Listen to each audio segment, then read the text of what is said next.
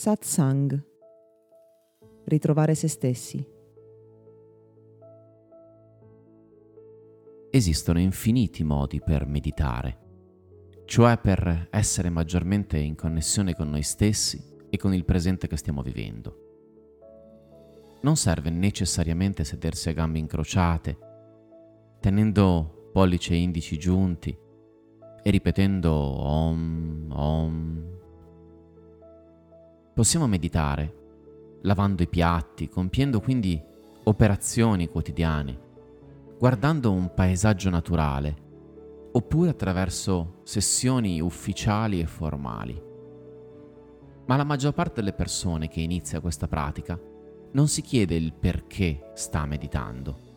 E questo probabilmente è anche il mio compito. Perché in base a ciò che vogliamo ottenere, esistono approcci estremamente diversi alla meditazione, tecniche, frequenze, modalità uniche che ci aiutano a ritornare profondamente in contatto con noi stessi, ma che hanno anche un effetto terapeutico e che possono modificare stabilmente il nostro rapporto con le emozioni o il nostro modo di sentire e pensare.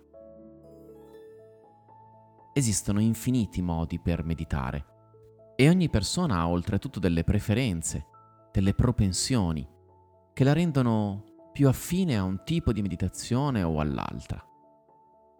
Possiamo meditare ripetendo un mantra, respirando in maniera specifica, oppure in maniera libera, muovendoci o stando fermi. Tanti pensano che la meditazione sia solo una cosa e quando vedono dall'esterno qualcuno seduto a gambe incrociate pensano semplicemente che la meditazione non faccia per loro. Ma meditare vuol dire tornare al nostro stato naturale. Non può non piacerti.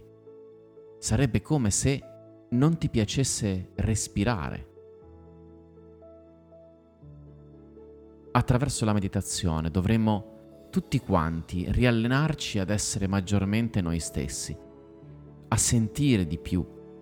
Ma questo ed è un altro aspetto che molti trascurano, significa essere disposti a fare dei cambiamenti là fuori, cioè ad adattare la nostra vita a quello che siamo veramente. E la maggior parte delle persone, pur lamentandosi di ciò che non va come vorrebbe, non è assolutamente disposta a fare cambiamenti. Uso spesso la metafora del veleno e dell'antidoto. Se la meditazione è un antidoto rispetto al veleno della vita quotidiana. Sì, possiamo assumerlo in dosi più o meno intense per controbilanciare ciò che facciamo e che non ci fa star bene. Ma nel medio e lungo termine abbiamo il dovere di smettere di avvelenarci. E questo è l'unico modo per tornare davvero in armonia e in equilibrio e per stare veramente bene. Non possiamo pensare semplicemente di spendere otto ore o più al giorno creando ed accumulando stress per poi fermarci un attimo, rilassarci 20 minuti ed essere perfettamente in equilibrio meglio di prima. Non è così che funziona.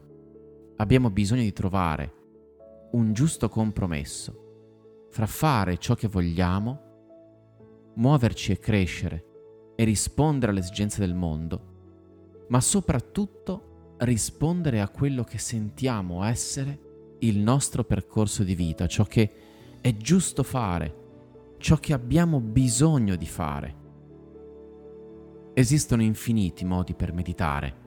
Alcuni riescono a trasformare delle attività quotidiane che prima erano stressanti in qualcosa che le fa stare nel presente e che permette loro di essere esattamente la persona giusta al posto giusto. Questa è l'alchimia della meditazione. Essa ha la capacità di trasformare la qualità di quello che facciamo, rendendoci possibile a volte continuare a vivere ciò che viviamo, ma a farlo con un sapore completamente diverso.